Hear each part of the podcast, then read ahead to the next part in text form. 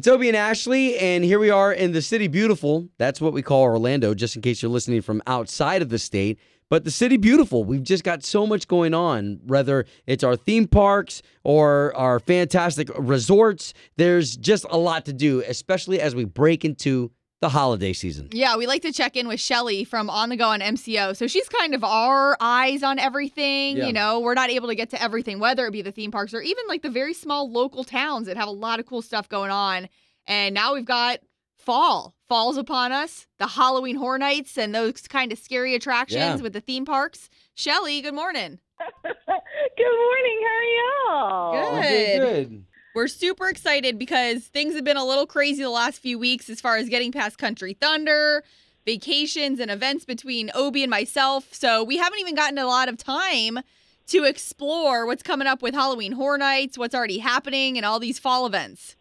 Yeah, there are so many fall events this year. Everything, like you said, from the theme parks with Halloween Horror Nights to, you know, SeaWorld Orlando starting Howl-O-Scream for the first time, as well as local haunts and um, fun things for the entire family. I mean, there is so much going on this fall here in Central Florida. So, what's going on with Halloween Horror Nights? Because I know there was a lot of buzz opening weekend.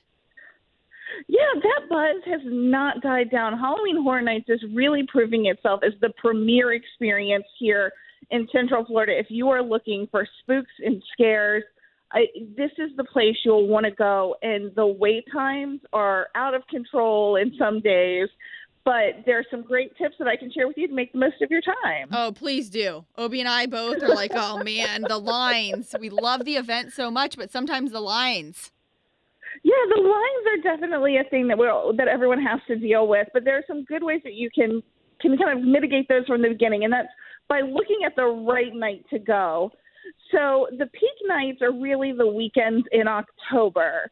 Um, so like the eighth, the 9th, you know, the twenty third, the thirtieth, all of those. So if you can try to go during the week or on like a Thursday even or a Friday, you're going to have slightly less of a wait and you're also going to pay a little less for your ticket. That makes sense during the week because weekends, you know, weekends is a dead giveaway. Obviously, people want to get there during the weekend, their days off work, but if you can make it happen on a weeknight, definitely do it. Yeah, absolutely. It's definitely worth it. Um, the wait times at the beginnings are a little bit higher than usual, like 45 minutes or so, but it's definitely less than you're going to see on that Saturday night where they're going to hump, they're going to jump up to almost 90 minutes.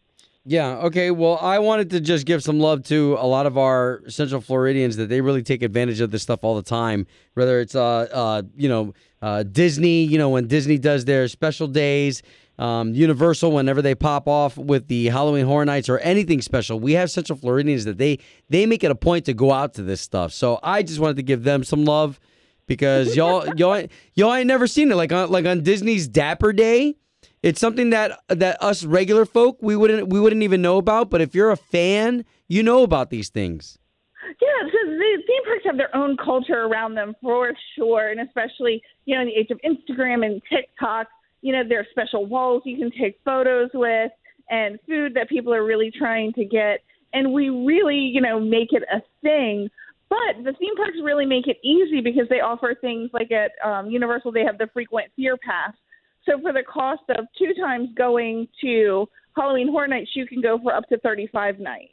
Whoa. So really, there are ways that you can save money, go often, and take a little bit of the stress of getting it all done in one night off, and still get to immerse yourself in the culture of being like in the theme park.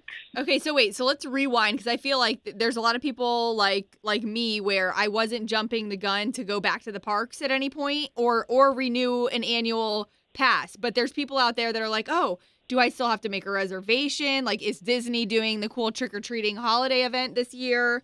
What's what's Yeah, that so- update? So Disney is doing um, an evening event called Boo Bash. It is um, an after-hours event. It's not Mickey's Not So Scary, scary Halloween Party and the fact that you know there's not a lot of the same um, entertainment, the live shows, um, and the, you know the, the parade and the fireworks. But what they do have is they have some trick or treating options. And um, the really bad news, though, is that if you did want to experience that, it is sold out. Oh, Oh, wow. wow. So um, there have been tale of like a few tickets popping up very close to the event time. So it's something that you can keep an eye out for, and you can always call Disney um, and check in and see. But for the most part, their Boo Bash tickets are completely sold out. Wow. And how often is that happening? I mean, I know someone listening right now may not be able to go now, but was it like every Friday, Saturday type thing? Well, it is. It's usually every Friday to Sunday. They they throw in those dates. Um, it's a different mix based on you know the availability of the park to have the event, and um, they do have their Christmas tickets, but you will want to have your wallets out because they are over two hundred dollars per person per night for these after hour tickets. So a family of four. After tax and stuff is over a thousand dollars. Ooh man, you really got to be wanting to go back and experience it. But of course, there are experiences like only Disney can put on. And gosh, yeah, you you mentioned the Halloween's already been sold out. You're interested at all, it sounds like you need to you need to get on those Christmas passes now. Yeah, the Christmas passes are more readily available um, because of that price point, but you do get to experience some exclusive fireworks. You get treats throughout the park, um, and you know you get to see some of the characters. So it's a it's a different vibe when you do things at Disney with their their new after hours program versus things like Howl Scream at SeaWorld and at Universal Halloween Horror Nights.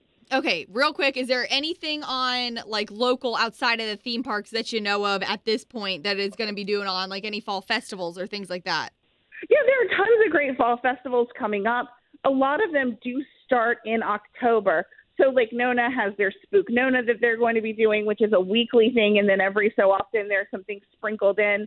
There's some great um, corn mazes that are popping up, some haunted, some not. Um, the Haunted Road, which is a haunted drive-through experience at night. Um, I'm really excited. I'm going to go do that next week. Actually, begins next week. Yeah, So nice. Local events are like popping up. Right now, the theme parks are always the ones that get in early because they try to get those end of summer visitors that they can experience some Halloween before they go. But but starting next week and in before Halloween in October, we are going to have so many local events. You're going to you can throw a stone and hit like four of them. I love it. Good. Yeah, I can't wait. To, I can't wait to do that episode with you because, of course, the theme parks. You know, they they do it on a world class scale. Uh, but then, of course, we've got some of our locals that they know how to put on one heck of a, like, like you said, whether it's the corn mazes or or even some of the. I saw uh, there's like one of the abandoned malls here. You know, one of the malls that shut down that's abandoned that now they're they're doing something with it. So. So there's always Yeah. something, always something going on. So Shelly, you're you're the best. You're the best at sleuthing all this stuff out for all of our I cannot visitors. wait to share more. Yeah, yeah, yeah. sure. So thank you again. yeah, absolutely. Thanks, Shelly. We'll catch up with you next week on some more fall stuff. All right. Sounds great.